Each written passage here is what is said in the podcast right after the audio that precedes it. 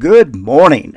The House of Hope radio ministry program. I'm Pastor Dewey Modi of For God's Glory Alone Ministries. You can find me at fggam.org. This morning on the House of Hope, I want to talk about grace.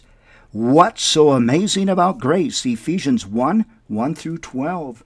Paul, an apostle of Christ Jesus by the will of God, to God's holy people in Ephesus, the faithful in Christ Jesus, grace and peace to you from God our Father and the Lord Jesus Christ. Praise be to the God and Father of our Lord Jesus Christ, who has blessed us in the heavenly realms with every spiritual blessing in Christ for he chose us in him before the creation of the world to be holy and blameless in his sight. In love, he predestined us for adoption to sonship through Jesus Christ in accordance with his pleasure and will, to the praise of his glorious grace, which he has freely given us, the one he loves. In the one he loves.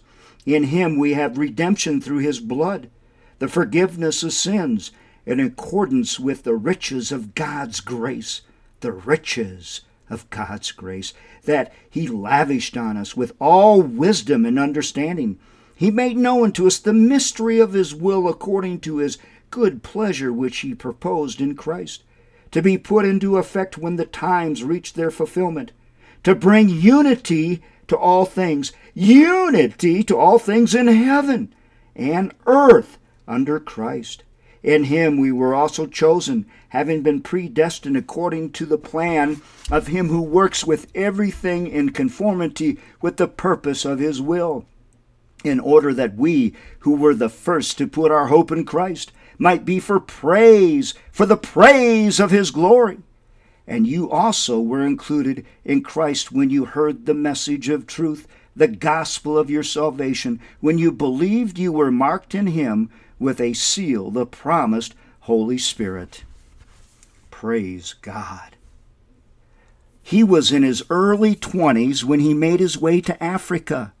Do you know who I'm talking about when I'm talking about amazing grace? He was in his early 20s when he made his way to Africa, where he became involved in the rich, rich enterprise called slave trade. As a young man, he was known for his constant ridicule and mocking of those who were religious. In fact, history records that he was heard mocking Christ just hours before the ship he was on sailed into a very, very dangerous storm. On the particular night, we're talking about the waves were at record depths and the winds blew at tremendous speed as the driving rain battered the ship. For hours, the ship's crew fought the storm and struggled to keep the ship from sinking but deep in their hearts they knew it was a lost cause. Finally, realizing that his life was coming to an end, the young man we're talking about threw himself on the deck and pleaded, Lord, have mercy on us all! Lord, have mercy on us all!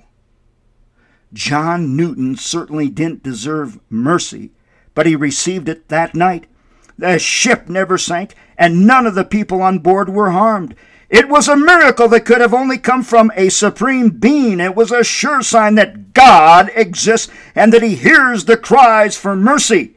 But unlike many of us who have cried out for God's mercy, received it, and then forgot about it later, John Newton never did. He never forgot about the mercy that God had shown him on that stormy day in the Atlantic Ocean. That single event changed his life forever. Very soon after that, John Newton gave his career in slave trade up. He threw it away, returned to England, and became a world renowned preacher and composer of great hymns. Amazing grace! The primary theme of his preaching was God is willing to deliver you from the storms of life, and he traveled the world preaching the message of hope.